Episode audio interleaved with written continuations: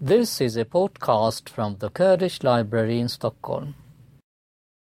Jag har skrivit då den här boken om Hassan, tillsammans med Hassan Kurra om hans eh, liv. Eh, och jag ska prata lite grann om, om, bakgrunden till boken, varför vi har skrivit den och så försöka sätta in den i ett, lite, ett sammanhang. Och, eh, och sen kommer Hassan då fortsätta att prata om in, mer om innehållet i boken. Här är då en karta över, över Kurdistan och där brukar, nu är det ju inga svenskar här men annars så kunde man ju tänka sig att man skulle peka ut eh, var Rawandous ligger där ungefär. Men, eh, jag tror att Hassan själv har en karta sedan. Och eh, bakgrunden till det här är att jag har skrivit avhandling tidigare om kurdiska politiska organisationer. Och det var ju före 2003 när vi inte visste att Saddam skulle falla och att man skulle kunna börja åka fram och tillbaka och bidra till återuppbyggnaden i den irakiska delen av Kurdistan. Men det här blev ju möjligt då efter 2003 och med den nya författningen och alla förändringar som, som har hänt efter. Politiska förändringar och eh, stora ekonomiska förändringar. Det är en byggboom, massa företag kommer till Kurdistan från eh, andra delar av världen och investerar mycket från Turkiet bland annat. Och det är mycket på gång. Och flygförbindelserna har blivit, blivit eller kan man ju säga har gått från noll till eh, dagliga flyg. Flera flyg som landar dagligen i Erbil och Somalia. Och då eh, blir det ju ännu mer aktuellt att prata om den kurdiska diasporan som har befunnit sig 20-30 år på andra platser, många i Europa men också i USA och så. Och börjar fundera över det här och hur på vilket, ska vi återvända eller ska vi man kan hälsa på sina släktingar. Ska man återvända permanent eller temporärt eller åka fram och tillbaka? På vilket sätt kan man bidra till eh, att bygga upp eh, irakiska delen av Kurdistan igen, eller Kurdistanregionen? Och eh, då inom forskningen finns det någon, någon, vi som sysslar med inom forskningen då, vi sysslar med transnationell migration kallar man det. Och det handlar om gränsöverskridande förbindelser. Och det är då relationer och praktiker som då inbegriper såväl de som bor utomlands eller i andra delar utanför Kurdistan och de som bor kvar. Och de här relationerna tittar man då på inom forskningen. Ehm, och, eh, så det innefattar även de som bor kvar då. Och då kan det handla om telefonsamtal, besök, penningförsändelse till familjen eller till föreningar och också investeringar då i företag. Stora eller, eller mindre. Man kan då tänka sig att man bidrar till att någon släkting ska ha en taxi till exempel eller någonting sådant. Det här är ju ingenting som handlar bara om, om kurder utan så här ser det ju ut över världen med kontakter mellan migranter, de som har lämnat och de som finns kvar. Och det handlar om varor, tjänster, kapital men sen också sådana saker som idéer och kunskap som förs då över gränserna. Och en tiondel till en tredjedel av alla migranter menar en, en tysk forskare då kan betraktas som transnationella, det vill säga att de rör sig över på ett eller annat sätt. Sen handlar det naturligtvis om, det är ju svårt att uppskatta det här egentligen, utan för det handlar ju också om hur lång tid man, hur länge en sån här kontakt pågår och hur intensiv den är, eller hur ofta. Men ehm, och man har ju inte kunnat göra några stora teorier, det finns inga teorier kring det här direkt utan det är mest fallstudier som har gjorts. Men vad som är nytt med det här är ett helt nytt perspektiv kan man säga på människor. Som då man fokuserar på processer och rörlighet och att det uppstår nya sociala rum kallar forskarna det. Som, som då går som ligger liksom över nationalstaterna. Det är på det sättet det, det blir ett nytt, ett nytt forskningsperspektiv. Eh, och till exempel så, jag tog bara ett exempel här, 60-65 procent av alla utländska investeringar som har gjorts i Kina är, har gjorts då av utlandsboende kineser. Så det är ju väldigt intressant. intressant. Forskare, sen finns det mycket forskning på Mexiko eftersom Mexiko ligger så nära USA. Där tittar man också mycket på de här sakerna. Sen eh, är det en, en, en kvinna som kom med sin avhandling i höstas tror jag. Eh, Lisa Pelling, hon kanske har varit här och pratat. Varit yep. någon gång, det har hon. Så jag tog ut lite grann här bara från hennes avhandling och hon har då intervjuat kurder i Kurdistanregionen och i Uppsala. Och tittar då på att, att de ekonom tittar mest på ekonomiska försändelser och att de går, tidigare har de ju efter runt 1995 och fram till kanske 2005 så gick de bara i en riktning. Men numera är det faktiskt så att det kan vara så att det är en folk här som, som eh, också kan få ekonomisk hjälp från folk i Kurdistan eftersom många där har fått det mycket, mycket bättre. Men om man då frågar folk där nere vad de använder pengarna till som de får då typ från, från kurder i Sverige eller från andra länder i Europa så går de pengarna oftast till mat, kläder men också en hel del till hälsovård och mediciner och så tror jag att det har varit hela tiden ända tillbaka till 80-talet det här just med mediciner och så. För det har jag, när jag också har intervjuat kurder har jag förstått att det var viktigt. Sen kan det handla om att man ska betala sin hyra eller att man håller på och bygger ett, ett hus. Sådana saker kan man också få hjälp till då. Eller att man har, behöver starta ett litet mindre företag och få till stånd en form av egenförsörjning. Och varför det här liksom fortsätter fastän man har fått det ekonomiskt bättre i Kurdistan, de här försändelserna, just då de privata försändelserna eller till företag. Det handlar ju om att det fortfarande finns människor som har stora ekonomiska behov där. Men också på grund av att det finns en politisk osäkerhet och att eh, familjen är viktig och att man vill på något sätt upprätthålla den här kontakten på grund av osäkerheten. Familjen är viktig men också att folk här har också framtidsplaner att man kanske någon gång eh, ska flytta till Kurdistan igen och då vill man ju naturligtvis upprätthålla någonting där. Kontakter eller ha ett hus, bygga ett hus eller ja, så man lever med den här idén. Annars är det naturligtvis så att den här drömmen om att återvända den tar ju sig andra uttryck och ser annorlunda ut när man inte kan återvända än vad den gör då när det väl blir möjligt sedan. Och det är ju intressant i sig att, att eh, drömmen förändras liksom på olika sätt. Och de där sakerna har jag tittat på tidigare. Om det är någon som är mer intresserad av det här ämnet så har jag skrivit ett kapitel i den här boken som heter Globala familjer. Där jag har intervjuat, jag kommer inte ihåg, kanske 50 olika familjer i Sverige, kurdiska familjer, och skrivit om hur de här familjerna tänkte kring återvandring eller pendling, precis så som Hassan Kurda gör, åker fram och tillbaka fast familjen bor kvar här. Hur, hur, man inom familjerna försökte diskutera den här frågan då runt 2005 när det här var alldeles helt nytt. Men den här processen pågår fortfarande. Och det finns ju många som har åkt tillbaka men sen kommit tillbaka till Sverige och det är inget ovanligt. Så gör chilenare också till exempel. Det är ett sånt bra exempel. Och där är det ju kanske ännu mer komplicerat för de ska ju åka ännu längre. Men, men det är klart, sen är den politiska situationen i Chile kanske är stabilare än i Kurdistanregionen på ett sätt kanske. Men ehm, Så, så det här är lite bakgrunden till varför jag kom i då kontakt med, med Hassan För då höll jag på med den här boken och träffade kurder.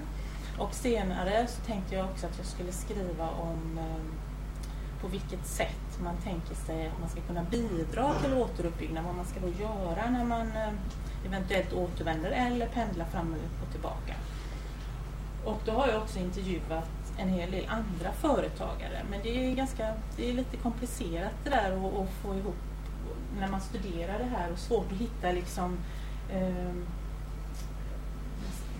likheter och skillnader och verkligen få ner någonting i text. Så därför var jag ju väldigt glad när jag träffade Hassem och han var positiv till att vi skulle skriva bara om, om honom. För, för eh, alla de här sakerna då som jag har eh, varit intresserad av hela tiden. Som då, jag ska ta, här är då lite från eh, företaget i Eskilstuna, jag kommer tillbaka till det. Och här är då Punk Resort som är eh, Hassan Kurdas företag i Kurdistan som han ska prata mer om sedan. Den här semesterbyn och nöjesparken. Men då syftet för mig från början var det här med att vi skulle att titta på viktiga faktorer för företagsetablering och entreprenörskap här i Sverige. Och då är ju Hassan en person som har startat på 80-talet och sen byggt upp sitt företag och vad han har stött på för problem och svårigheter. Men också man ska försöka hitta de egen, vad det finns för drivkrafter hos en person som, som startar och driver ett företag. Och att man behöver kapital, utbildning kan ju också vara en sån faktor som är viktig och eh, kontaktnät.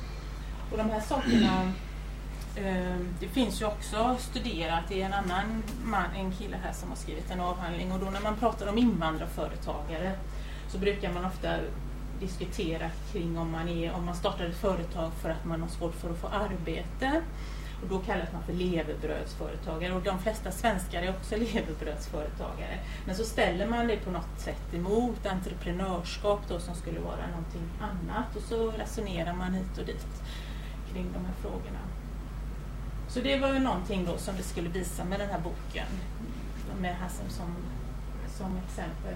Och sen tycker jag också att det är jätteviktigt att man gör en positiv bild och inte bara svartmålar att, att kurder och andra som kommer hit är arbetslösa och, och, så vidare utan att det finns väldigt, väldigt många som arbetar och eh, bidrar ekonomiskt och politiskt och socialt på massa olika sätt här. Och, och det tycker jag att, att vi, ja den här boken, de, de som jag har hört, de som har läst den tycker att den är väldigt intressant och också att den liksom ger en, en, en trevlig och positiv bild av, av en företagare, en kurdisk företagare i Sverige.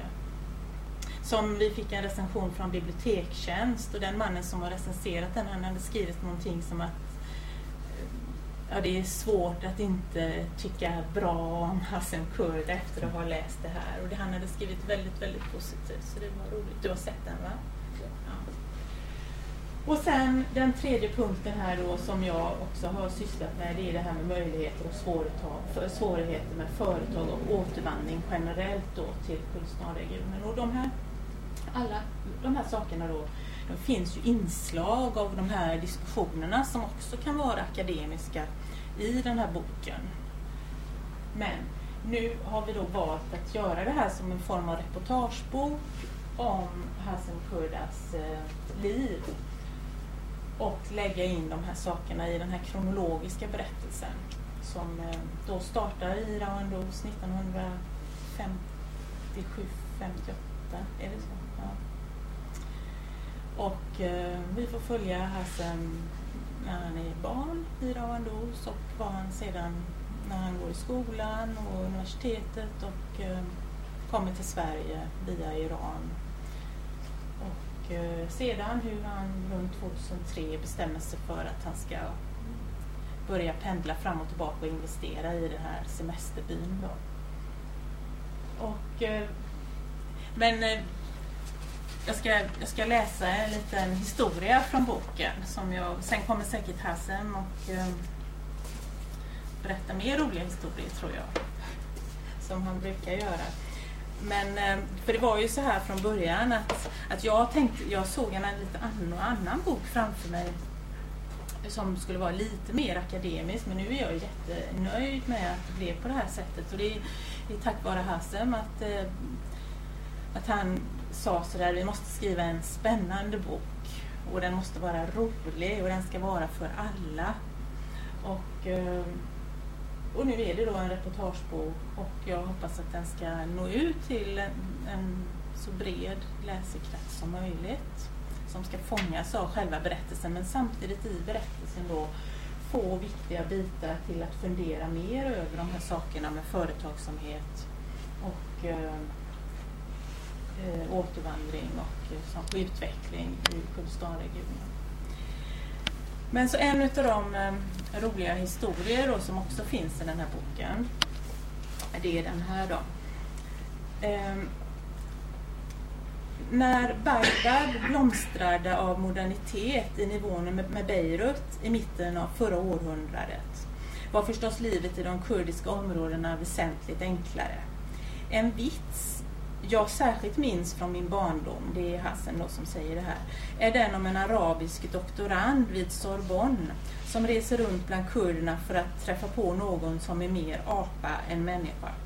I Chaklava hamnar han på ett café med gamlingar som inte verkar ha något talspråk utan sitter stumma och stirrar på en man som påstår sig kunna fånga duvor genom att ha näven full med vetekorn och låtsas sova. Perfekt en hop idioter, tänker doktoranden, som efter en stund med hjälp av gester frågar om han kan få studera mannen med vetekornen lite närmare. Och då svarar den här kurden då jag duger nog inte att vara föremål för din avhandling, men fråga araben där borta i Agal. Han har redan betalt för tio fåglar i förskott.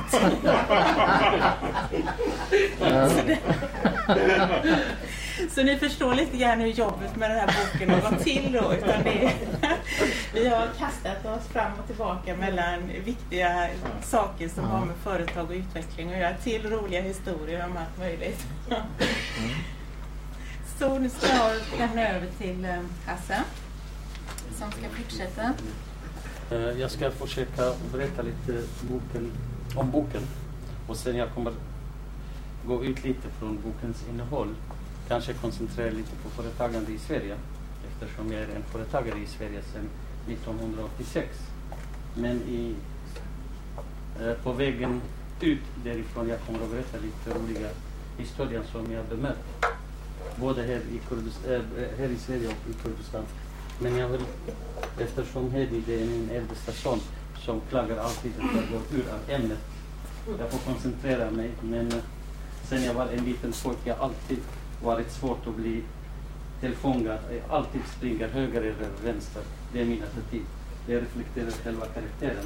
Nu är vi valda att vi ska börja från innehållet som han har hjälpt mig tekniskt sett på bilderna att vi går från punkt till punkt. Alltså, får jag säga så. Nu verkar det som alla kan ju kurdiska här utan jag alla är kurder, eller? Alla är kurder, Så jag vet inte om du känner att du vill prata kurdiska? Spelar ingen roll. Vad säger du? Kurdiler. Keyif. As you like. Çorba da hoşlar. Öyle farklı. Kurdiyanın başlarız video elbette. Hadi bakalım. Mix. Mix. Yeah. ودي bara. Ja. Och eftersom det är Soran och Manji så kanske vi ska försöka prata svenska. Ja, gör det. Sen jag hoppar Nej, det- till det- svenska. Jag tycker att du kör med svenska. نعم والله. روان حسابك باش ڕەواندز باژێرەی خۆش ئەم دەبێژی لە باژێری ئامیدیە جوانترە چونکە لە کوردستانی دوو شار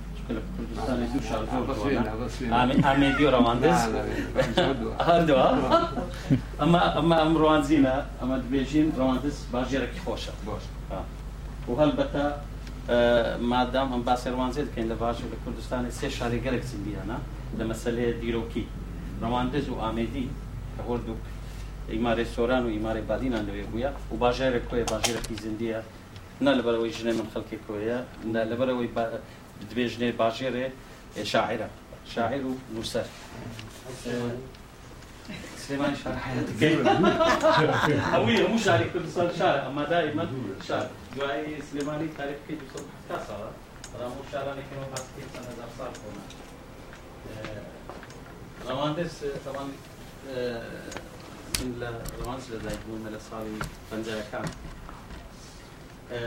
لا عائلية دائما دكان كسرته وتجارة مع كردية بەڵام لە ئەساس ئێمە هەر لە منداری و باوکم لەوەرەوەی دکاندار بووە ئێمە لە ناوەکیشی تجارت هەنی عمرم پێ سال شش ساڵ بوو من لەگەر باوکم یارمەتیمدا و من هەموو برایەکانم بۆیە ئێمە هەر دەرسێک بخوێنی هەر لە هەر جێک حتا کەزان هەشم تەواو کرد و بابم نێزانی من دیشم چیە باو ناکەم ئێستاش بزانانی لای مهم بوو بەیانی ساعت هەفت ئێمە پێنجی سبینە لە دوکان بین هەشتی شۆ هەفتەی هەفت ڕۆژ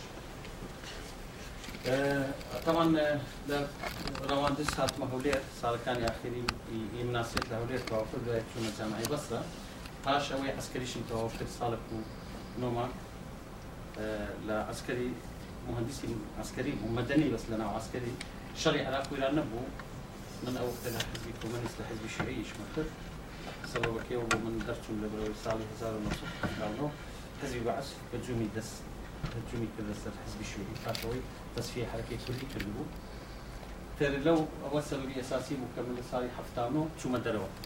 أو وقت عددي هم كيش مرجع كان لك الإنسان ناقيش تهزار كذا هم حزب كان. أه، أوزان كتير أنا يقول دولي حزب كان هم حزب كان لبيت من ما بيك ما هو؟ نعم بس بنا وتفاصيل حزب الشيوعي بتزهر شو ما إيران. لإيران ما بيك لحفظ زمول وروديت باسبورت فيش تكمله لإيران كدرتو لە لە حەفز پاشی چەند مانجێک لەگەر ڕهاینەکانی سەفارەتی ئەمریکی لە تەهران من حەفز بوو کە دەرچوو چوومە سووریا لەوێ کاک حەمەزیات تەمەە وەختە لە سووریا بووە پێشی من. ئەو لە من لەوێ کاک حەمەزیادم نەناسی بەس ماوەیەکی کورد لە سووریا بوو لەگەر برایەکەم سەسلام. خێستا لە هیچبی دوکانی وەیە ئێمە ئێمە هاتیە سوید یەکەم جار کە هاتیە سوید لە ستۆکۆڵم دوای هاتیە وبسارە کاک حەمەزیاد دوام بزانم پێشی نۆ ماوەیەک لێرە بوون عددی کوردەکان زۆر کەم بۆ بزانم لە هەموو سوید عددی کوردەکان ئەوەسڵ کاک حەمید لە قەدیمەکان بوو لە هەفتایەکان لێرە هەفتاویەک بۆ بزانم ئەو وەختە لە دوازدە کورد بوو ئێمە هەفتاویەک لە کە من هاتم ساڵی هشتا هشتاویەک مچینە عددی کوردەکان سەد کەسەکە بوو لە حەفلەی نەورۆز ئیمریمانەدی لە وڵەوەی شەڕی عێراق و ئێران نەبوو لە ساڵی هشتاویەک لە هشتا و دوو من نەقلی ئێسکستونا بوو هەتا ئێستاش لە ئێسکستونا ئەوە تاوان ساڵی نوهەت ژنم هێنا خێزانەکەم لێرە دانیشتە ڕسمی فامیلەکە گرەوە ئەوە ئایلەکەمە. ئێستا لێرە دانیشتونە من حەزەکەم زیاتر ئەوڕ تەرکیزی سەر باسی پانکری زۆر بکەم. لە ساڵی 1996 کە کۆمپانیم لە ئێسکستوی لە دانا شەریکەکەم وردە وردە زیادی کرد. گەورەترین کلیپ لە ژیانم لە ژیانی تجارەتم ساڵی 1970 بوو کە سوید چۆ ناو اتحاد ئەوروپی ئێ ئەو وەختە من گەورەترین مستەوردی برنج بوو لە سوید طبعا لە 86 تا 97 گەورەترین شەریکەی برنجم هەبوو لە سوید وەکو ئیسرات بەڵام کە سوید چوە ناو اتحاد ئەوروپی قانونی ئەوروپی لەسەر تطبیق گومرجی برنج بۆ 20 لەسەر ئەو وەختە گەورەترین 200 ترێلە 200 کۆنتێنەر برنج مێنا طبعا لێرە باسی هێرکانمان پراتە ئۆم ئەنترپنەرە و ئەنترپنەر پنەر behöver att man ska ta utmaningar, att man ska törs och ta steget och värdera riskerna.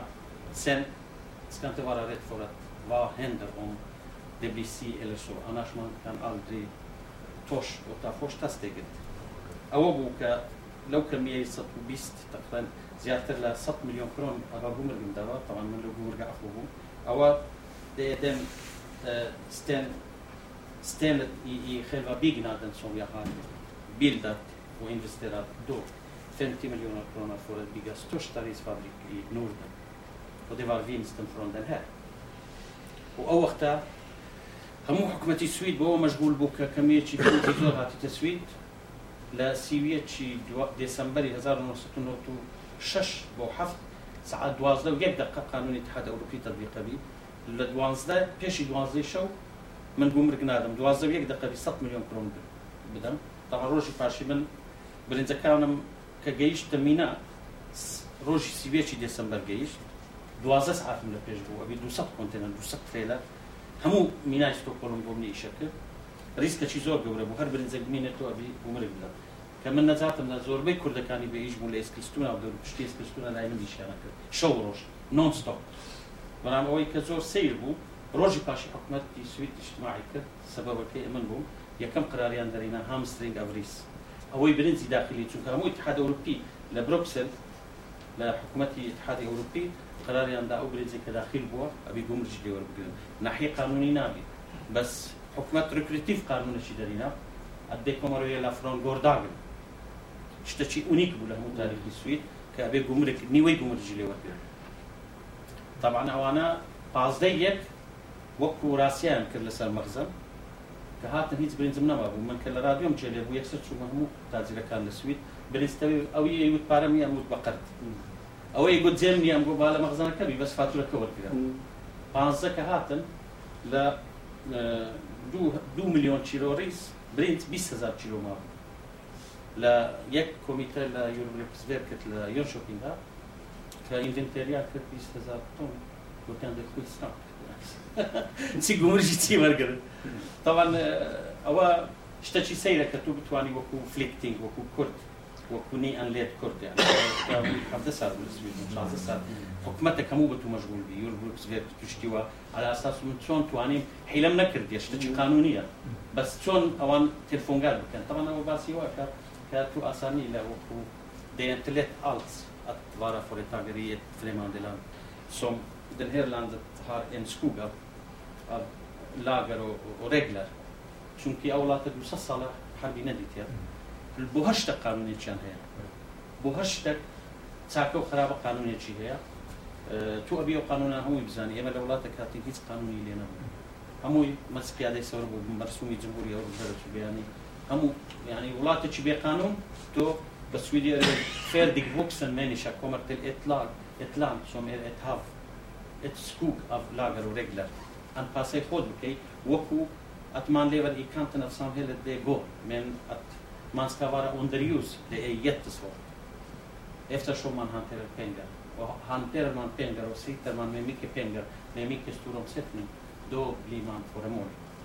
behöver inte vara rasism bakom det, men det är en, en konsekvens. Du finns och jag vill visa dig att du kan inte bli hur stor som helst. طبعا فورتاكا من لا يشكم موفق بو معملي برينزا كم زور ناجح بو استاش لبرينزا باش كان بازار لنوردن حتى لقسمة لولات ثانية أوروبي برينزي كردو سلطان وأنا زور طبعا لا وكو فورتاك لديسكا يعني ان اكاديميك شهادەی جامعی تۆلێرە هاتم بۆ دیسک لە ساڵی هشتاویە هشتاودو تەلەفۆنی عراقمان زۆرە کرا وتە دقەی تەلەفۆن بۆ عراق چار کرۆن یەک دلاریش چار کرۆن زۆر گران طبعا من وسلام إبراهيم ليه خاني اشياء نيوي معاش كمان بو تليفون ولا بروي هر تليفون هر جاري فاتورة تليفون ده 3000 كرون ده ما يعني معاش ما 6000 لبروي بيستم جارك لجاران ديسكاب كم سو كم كردو ساعات باش افتر يو بوك فعلا يا كم كراف يعني كان شوكوش كتاع طبعا بو من شوك بو. سالی 82 شورکو تیت علاقه لدیسکرنیا کامن L'imprecis علاقه دیسک لگر شورکوتیه و تی دو به ورن تصنع کمیت اور det finns andra träskkultur som de har körkort och sökte samma jobb. Körkort är ett kort. Det är poängar som ger det. إيش كم طبعا برنامج بلام إما بعربي العراق قصيت مان هي الدنيا دوارة طبعا صالي نوت شش نوت وحفت أو كوكي كمني أنستل نكل بروي شور كورتم مهبو بس سويدين det var en översatt svenska جار جار چون لەوێنان مەخوات تیپم ئەدای سەد کڕۆ جارە کاتی دەریوتی یها سێت دەی سپانی بوو تەوانە تا ئێستاش سویدەکەی باش نییە وەبزانم لە فێمتی تاڵت لە سویدە یها سێت دەی بەڕێ لەوە نکتەکی قسەی خۆشی ناپلیۆنم بەبییر هاتەوە تامان گوتم ڕاستم دیتێ من ئەوە بووم کە داوای دیسکەم کرد لە بەرەوە شۆکتەکەم سویدی نەبوو تو ئیشت نەدامێ ئەمما ئێستا من فۆرێ تاگەرێمە زۆربەی جایزەکانی سویدم وەرگرتێمە ئەدای نۆبێل لێ بستە ئێستا تێهایا هاسێ دەیجا نکتەچی قسەی خۆشی ئەوە تەر بۆ بجەرمەوە ناپلیۆن ناپلیۆن ئەرێ کە گەماروی مۆسکۆماندا Eller vi, vi ser på svenska så alla förstår 100 procent. Jag har läst en bok om liv, eh, Napoleon Bonapartes liv. Och han säger när vi omringade Moskva och det var hopplöst, vi kunde inte komma in. Men plötsligt vi hörde att de har lämnat ryssarna. Och jag blev så rädd att det kan vara ett plan, att vi alla går in och vi blir omringade. Han sa, jag har gett order till alla soldater och officerare att ingen får sova. Ingen får lämna från sig sin vapen. Alla ska vara i beredskap 24 timmar oavsett vad händer. Och eh, han går mitt på natten ut på gatan i Moskva. Då ser han en soldat som sitter på gatan, kanten av gatan och skjuter. Alltså, det fanns ingen toalett där. Då, han, han står och tittar på oss och i mörkret på honom. Vad gör du? Han sa, jag var, jag, jag var tvungen att, att lämna ifrån mig. Jag måste skjuta. Vad ska jag göra? Han sa, vänta, hade du ett order från Napoleon? Känner du mig? Jo, du är Napoleon. Men han sa, du, du, du fick inte, det borde du följa mitt order. Ingen får lämna ifrån sig vapen. Ditt vapen är bredvid dig. Då Napoleon tar vapnet och han vill stiga upp. Han säger, nej, sätt dig. Då han tar pistolen, han vill avrätta honom. Skjuta honom. Och han säger, eh, snälla, gör inte det. För att jag var tvungen, det är ingenting som jag kan styra. Men ändå, han säger, jag är Napoleon Bonaparte, alla känner mig. Mitt order är ett order. Och det måste jag avrätta dig, tyvärr. Eh, militärprinciper mm. tvingar mig att jag måste avrätta dig. Och det var bara han och Napoleon Bonaparte. Och han säger okej, okay, men ge mig chans. När jag kom till lumpen, då giftade jag mig nyss. Nu jag har ett barn som är sex månader, jag har aldrig sett honom. Låt mig åka tillbaka till Paris, skicka mig med militären. Jag kommer tillbaka till folk och avrättar dig, då är jag nöjd. Inga problem. Han säger, skojar du med mig? Ska, vi har inte mat att äta. Ska jag skicka dig från Moskva till Paris med hästarna?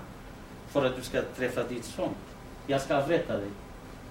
Sen han, han säger, soldaten var mycket modig. Han säger, jag är inte rädd för livet. Men det är synd att jag får inte träffa mitt barn som jag aldrig sett. På grund av att jag försvarar republiken. Franska republiken. Han säger, det, det hjälper inte, jag måste avrätta dig. Till sist han säger, jag ger dig en chans. Napoleon säger till soldaten. Han säger, jag räknar från ett till tre och det måste du äta en bit av det som du har gjort. Du är hoppfull. Sen du kommer du få gå fri, helt och hållet. Och Napoleon räknar ett, två och tredje ska kulan riktas mot ansikten. Han säger, gör inte den, okej, okay. för min son, inte för det jag äter. Då han gör så här och äter lite sin skit.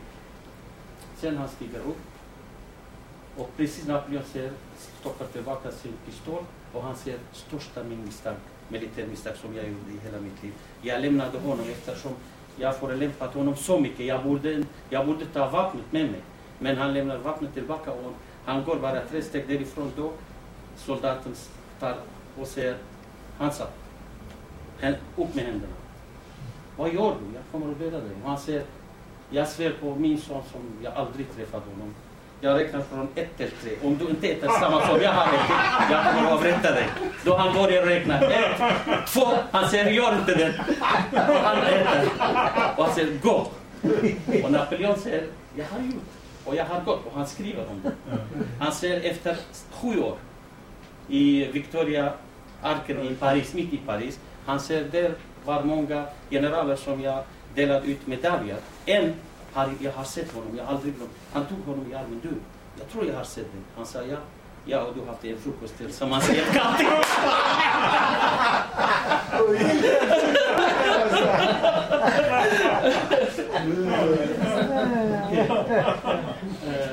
Ja, det var kul. Risfabriken har vi men kanske du också har ätit med den latinamerikanen som inte är i jobbet? Eller? Har ni ätit samma mat eller? nej, nej. Okej. Ja, bra. Eh, sen, det är den som är jätteintressant. Swedish Eyes har jag börjat från ett litet, litet företag. Omsatt första året 800 000 kronor. Och säljer man 800 000 på ett år, det är inga pengar. Tjänar man 10 procent, det är 80 000 man tjänar på ett år. Och man, ska man betala skatt från 80 000, man får behålla kanske 50-40 000. Då betyder det en, äh, i början 86, då tjänade jag 40 000 efter skatt.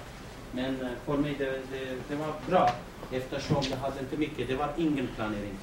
Det gäller, det, det gäller för alla invandrare fortfarande att man måste leva, att, att livet måste gå vidare. Annars jag hade ingen mål att jag skulle bli bland de kändisar, äh, äh, företagare i Sverige, åtminstone bland de invandrare.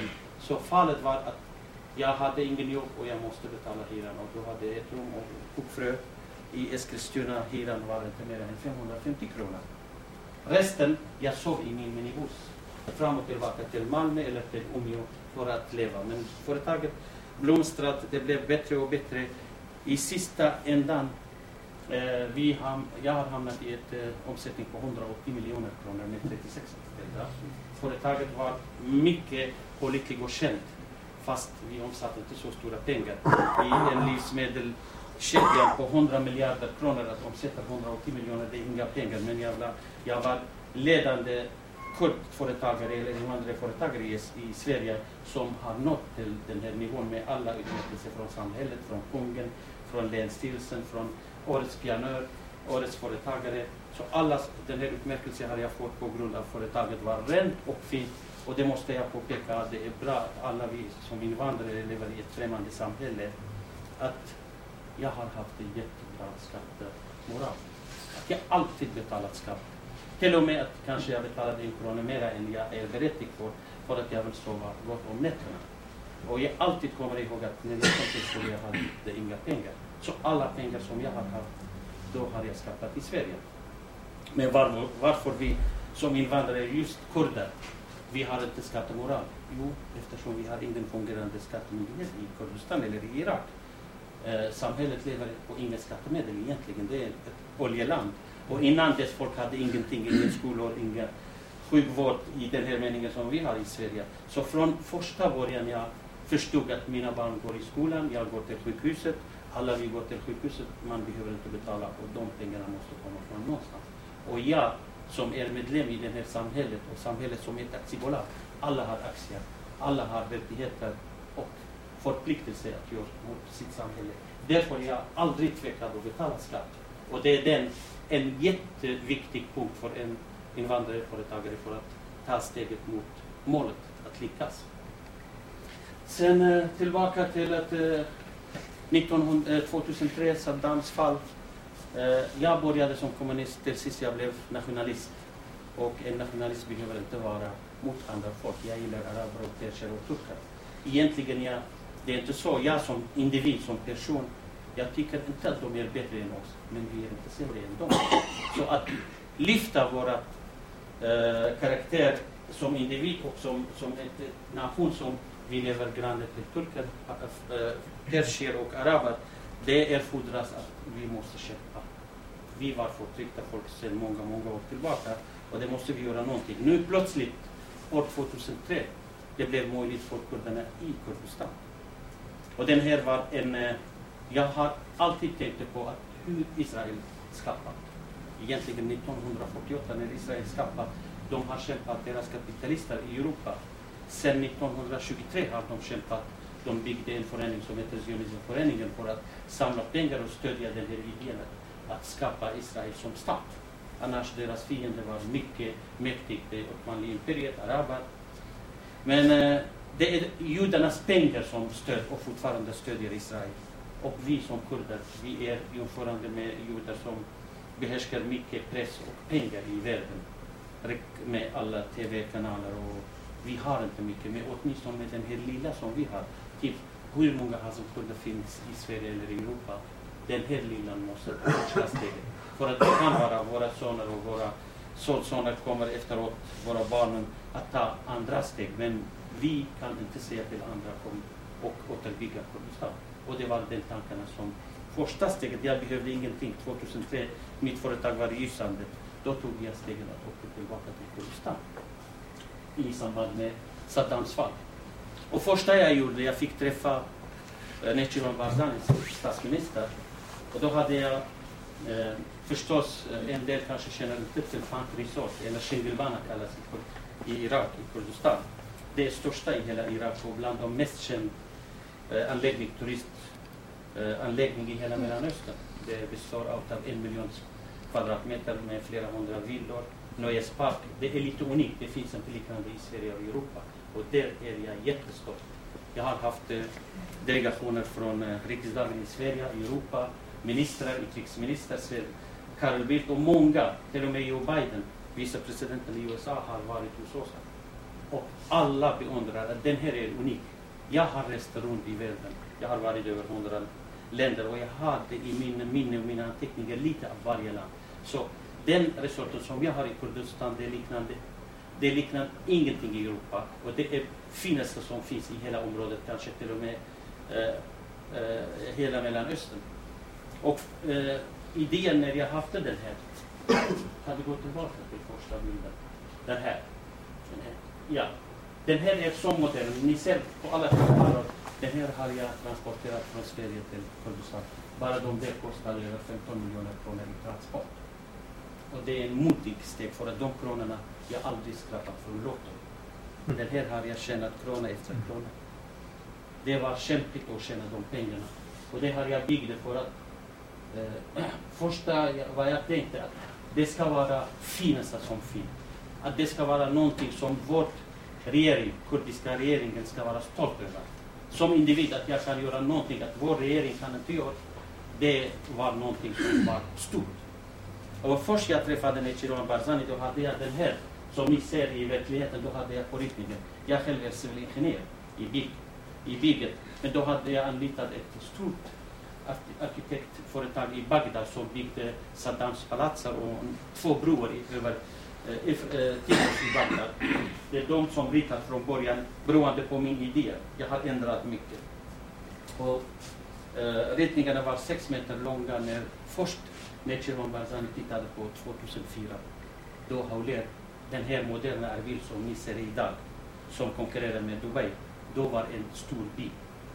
Ingen gator. Det fanns bara ett hotell och det är Kaka Irfan som hade det. Det fanns ingenting, inte de här fem, fem hotellen som stiger upp i Erbil. Nu är obeskriven fint Erbil. Men när jag visade honom då, den här i en arkitektritning, flera, han blev chockad. Han sa, kommer du göra den här i Rawandus? Jag sa, han visste inte tydligen att jag är från Rawandus. Jag sa, ja visst, herr eh, statsminister, jag kommer att göra den i Rawandus. Han sa, du, du får Erbil, hela Erbil, Erbil Kärna. Alltså nu, där som finns 12 000 dollar kvadratmeter, jag kunde få flera miljoner mitt i Erbil. Och eh, mitt svar var mycket enkelt och var chockande för Nechirwan Barzani när han kom i öppningsceremonin. Han påpekade, jag sa, jag har till gott med pengar i Sverige. Jag kom för att delta och bygga, återbygga Kurdistan.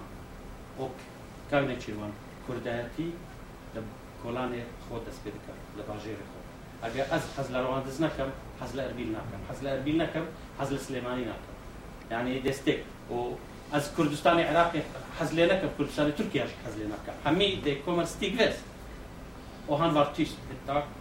Men jag aldrig trodde att han hade den här i minnet. I hans tal efter två år i öppningsceremonin, han sa jag blev chockad. كان حازم تشتكي جديد للسياسة في ممكن كرداتي لباجيري خود دست بيد وبراستيجي فكرة دروس كردن بانك يعني تجاركي آه، وقتی وەختی من گۆتە کاگنێ چێوان من بۆ از انسان کی تاجرم ئە زانم 100 میلیون میلیۆن چاوا دەبێتە 200 چی کچی کەسێک لە کوردستان وقتی من نزانه؟ چون کی پاره من پاره سرعتی نیه.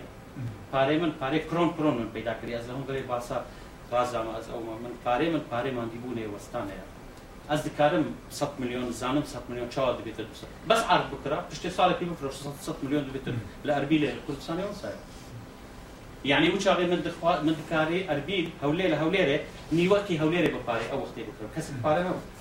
أما وقتي من كنت از دچم لروان أو تشي دكم چونكي كرداتي لكولانه تدس بيدك نلجي دي جاء مثلا وقتي لو اوفنينغ سيرموني هات كارني تشيروان كار حازم تشتكي جديد من فيركر كرداتي لكولانه تدس كي بلكي بيجاري عادة مثلا أمم. جاء مثلا إيديولوجية تشبوني بانك ريزورت مەسلەکی هەمی پرۆژە پیرۆزم بۆ کوردستان. هەر کەسێک مەفروزە پێویستە تشتێک بک بۆ ئەوەی وڵاتی خۆچەکە ئەمما مرۆ بچی لە گوندێ خۆ. لە باژێرەی دیرۆکی تشتێک چێ بکە دێنۆمان مۆستۆفۆ هەر ئەو پرۆژەکی نیشتمان پەروەریە ئەم پرۆژەکە چ جارە ئەس ئەس بەندێوینیمە 100 میلیۆن دلار لە قازانچکە ئەمما ژۆرنالیستێکی لە واشنگتن پۆستژ من پرسی من لەبەر یاریەکدانایە شنگلبانە ئەو ڕۆ دەلبانایە شتێکی ئۆنیکە لە سوێد نییە مثلا ئەوێ لە من پرسی گوت احساسێتە چی شعورێتە چی ئیرۆ؟ ئەوێ واشنگتن پۆست بڕاستی جوابێ من ئەو بوو من گوت چاوێ چاوێ من پری فرمێسی بوون من گو ئیرۆ لە هەر ڕۆژێکی لە ژیانی من لە دنیادا ژیانی من خۆشترە. ئەوە کە زارۆکێک کوردایی بەرێ بە کیمیاوی دەخستن ئیرۆ سواری تشتێک دەبن لە سوێد نینە یعنی بڕاستی شنگلبانە لە سوێنینە لە هەموو ئەوروپا لە ئەلمانیا لە شوێسەیە و لە کوردستانێکی هەیە. ئەوە تشتەکە یعنی ئەومان دیبوونێ من ئەو کارێکە من کردیە لە سوید و محمل برنج و لە باسی ڕازێ یعنی ئێچا مێوێوی فروکتێوی چییە؟ ئەوە. بۆیە ئەس دەخوازم سە حازم کرد هەبێ لە ئەوروپا. سە پرۆژێ وسا ئەم چێکەی چونکی ئەم وەکی یەهودیە. ئەگەر ئەم بخۆ تشتێک نەکەین ئەم نکارین وڵاتی مەچێ نابێت ئەم نەکارین بێژینە خەڵکی دەروە. خەڵکی شەریکاتی نەفدێ کار دکا بۆمە باشە. ئەمە ئەو بۆ قازانش دێ. ئەف چ جارە؟ ریسکی زەرە ناگرێت بەس ئەم وەکی کورد تشتێکی منە بوو. پێویستە ئەمە ریسک ریسک وەرگین و خزمەت بکەین. و بۆیە ئەس بۆی فەخر دەکەم. یەکێک لە ڕۆژنامەکی کوردی نووسی گوت حازم کوردە لە سوید هات ڕەواندز ئاوادان کرد. لە زمانێکی پارتی یەکێتی کوردستان خراپ کرد. چاغێ تازە شەڕێ براکوژی خراپ بوو. يعني تشتكي بر مهمه سلام سلام بر برين بوقت وقت اللي تم وقت اللي شيء ده كم؟ دو حزبي مازن خراب دكم أه، أه، أبا بانك ريزورتا بنج أه، استيركا جيكي عجيب كوشا بزستانيا نزيك تشاي هالجورد وقنديل وهندرين وزوزك دور بتشتنيا و جێ هەرێ خۆش لە کوردستانێ لە کوردەواریەمە هەیە دەبێژی گوڵ ئەگەر خۆشیشیژی بێ بۆ نێویژی خۆش بێگە تا فرسەت نەدێ یەکێک بۆ نێوی بکە قیمەتێوی نینە. جا بەو پرۆژە من کارم قەلبێ کوردستانی دلێ کوردستانی جێ هەری خۆشی کوردستانی هەر میوانێک بدەن. ئێستا بووە چێ سەر چێشی هەر ئینسانەکی کورد و غیری کورد کە دێتە ڕەوانزی ئەوە سەرک مەسعود بارزانە ساڵێ دوو جارە هەر جارە دێت. ئەم بەلینگا دەچین بە پێ لە ناو پرۆژە پیاسە دەکەیت تەوان جارێک. بە سەفیری ئەبرێکی جارێک بە وەزیرەکی بوو. گوت دلێتە کاک حازم لە مەعادزمە بە. ئەمە بارێتە قرس دەکەین. گۆ تەسەرۆکێمەی تەبخێر بێ هەر وەختێک گوت لەبەر ئەوەی گوت سەرێ گۆڕێ مەلا مستەفا هیچ جێک لە کوردستانی وەکیێرە خۆشتین ئەس نیشانی میوانێک کوردە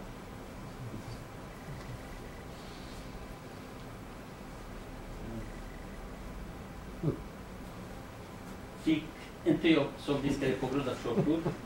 Sekunden då fabriken startade för första gången. يكم جارك فابريكي طبعا سال 1907 وقت ما تريكا كرد جورناليست مزيات لسي جورناليست خلقك زور ابو لاول بالوانا كهات لحظه كي تاريخي ديروكي بولجيان من يعني از هجد ساعات لنا اتوبوسي خو كار كم شش ساعات ديشي لهندري اتوبوس برابزن يعني برينسيب من بس كار كريا ورازاما بەرێ ئەس بزەوجم plötsligt fabriken, största risfabrik i Norden, detta kar.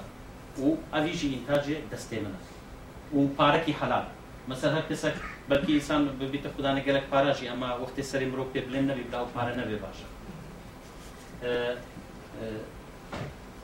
دقێ دوێ هەری خۆش ئەوێ تازە من بۆ ئەوێ واشنگتن پۆستش من پرسی آه، لصفحه كم جريدة واشنطن بوست. بيجي رسمي بانك لي خستنا دبيجي تباوردتي أف كردستان أف عراق جا لمن برسي قلت شي إحساسي تشيا من قلت إحساسي من أوا؟ أف كي كد مثل زارو كي كرد.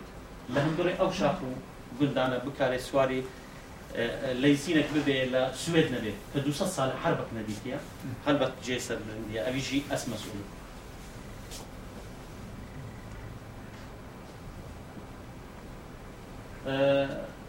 ئەم ئێستا تەوان ژیانە من ژیانێکی خۆش بوو و ئێستاژی خۆشە سەر من پڕ بلندە ئەمانە ئاسانە دوو مەسوولێتی مەزن وەکی سویدش ڕایس لە ئێستستونا و فامیلی بەرێ فامیلی ژینە بوو ئێستاش پانک ریسۆرت جا مەسەرەی ئەوە جارێکی دی ئایا ئەس دزەفرم دچمە کوردستان ئەس دمینم یا ئەس دچم و دێ سکایە ستاننا سکایە پێندا ئەلا سکایە det är någon dilemma som många kurder, åtminstone de företagare, kommer att uppleva det här.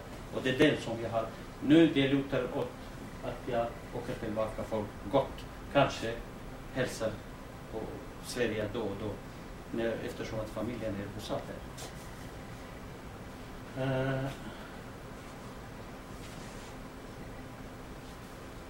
uh, dilemmat unik eller symptomatisk. Det är en fråga, en jättesvår att besvara.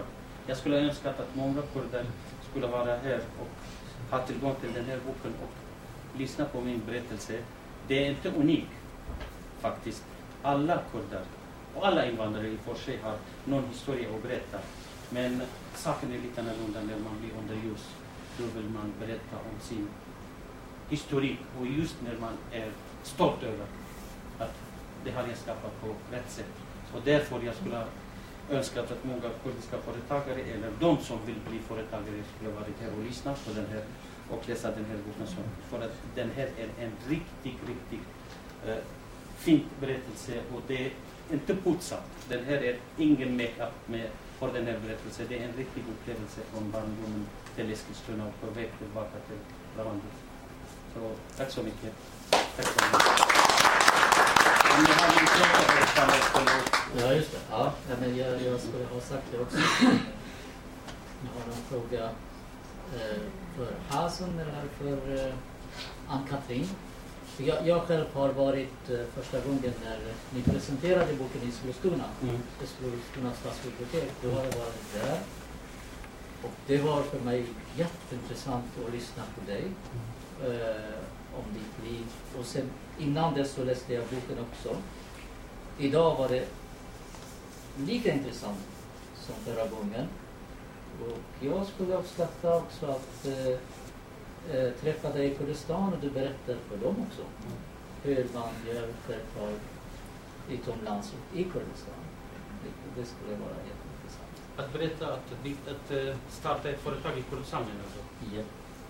Det är också en dilemma. Det är också en, en, en jättekonstig upplevelse. För att eh, jag kom till Sverige, jag var 22-23 år och plötsligt jag passerat 55 år. Så mer, merparten av mitt liv expanderade i Sverige. Då man bemöter allt av dubbelmoral. Är jag svensk? Är jag kurd? För att allt som jag ser konstigt, korruption i det här landet, den är någonting som uppmärksammar mig starkt. Och många gånger jag pratar med mig själv. Är du inte kurd? Är det någonting främmande? Har du kommit som besökare? För att det är min, mitt land. Den här, jag har mina rötter här. Men det är så mycket korruption som man har svårt att svälja. Det behöver en riktig åtgärd. För att all, allting, alla grejer och alla utvecklingar har sina negativa sidor med sig och den här korruptionen som vi har arvat från Saddam-tiden. Tyvärr, nya regeringen kunde inte stoppa det. Om de hade inte bidragit lite grann, sidan om. Den behöver åtgärder, men fortfarande jag kan säga att, att ha företag i Kurdistan är inte lätt. Jag har bra kontakt i Kurdistan. Jag har i min bekantskap det är statsminister, presidenten, alla ministrar. Till och med många tror att jag är en polant Eh, jag kan berätta för dig att jag har träffat ett par ministrar som jag känner till, men jag visste inte att de blev ministrar. Och jag sa Kaka, tjkabiki, god azwaziren. Man bara kvidakar, man blir lite bortskämd, Hur kan jag säga till en minister, vad gör du? Vad har du för jobb? Då sa jag, är minister. Så för att han ska inte underskatta, eller han ska inte uppfatta att jag underskattar honom. Jag sa Kaka jag bor i Sverige, att ursäkta, jag menar inte skada dig, att, att du är minister och jag inte känner dig. Jag har inte sett dig, jag har ingen anledning att känna till dig. Och jag kommer inte, även fast vi var i skolan tillsammans. Mm. Jag sa, och äh, även när du är minister, jag kommer inte till dig för att det funkar inte så i Sverige. Han svarade mig, har du blivit svensk? Till ja och nej. Man kan inte bli svensk. En kurd kan aldrig bli svensk. För att jag kom färdigvuxen och jag har slutfört min universitet. Uh, samtidigt att uh, jag har spenderat så många år här i Sverige att uh, den som händer där, det är lite främmande för mig för att jag har inte upplevt det. 1979 det var ingen demokrati, det var Saddams tid. Man får inte snacka skit. Då går du in, du kommer aldrig ut. Men nu plötsligt vi har demokrati i Sverige, i Kurdistan. Och är vi demokrati, demokrati och korruption det är två olika saker. De läser inte varandra. Mm. Så att vara företagare i Kurdistan det är inte lätt just när man har haft ett företag i Sverige. Fast mitt företag i Kurdistan är bland de absolut bästa och mest organiserat jämförande med mina uh, kollegor i Kurdistan eftersom att jag har en svensk uh, företagskultur med mig. Jag är väl organiserad. Jag har revisorer, bokförare. Jag köpte, det är inte så många som vill betala 5000 dollar för en dataprogram som jag gjorde faktiskt. Jag vill inte kopiera. Jag vill ha allt svart på vitt för att förbereda företaget att det blir börsnoterat. Vilket vi kommer att göra inom två år. Att ha företaget det är inte lätt men man måste inte ge upp. Det måste man leva för att så många som mig ska vara företagare, det kommer att bidra att man har en avancerad kultur, företagskultur som finns här i Sverige, att vi tar med oss det kunskap. Tack. Jag hade verkligen väntat, äh, väntat att höra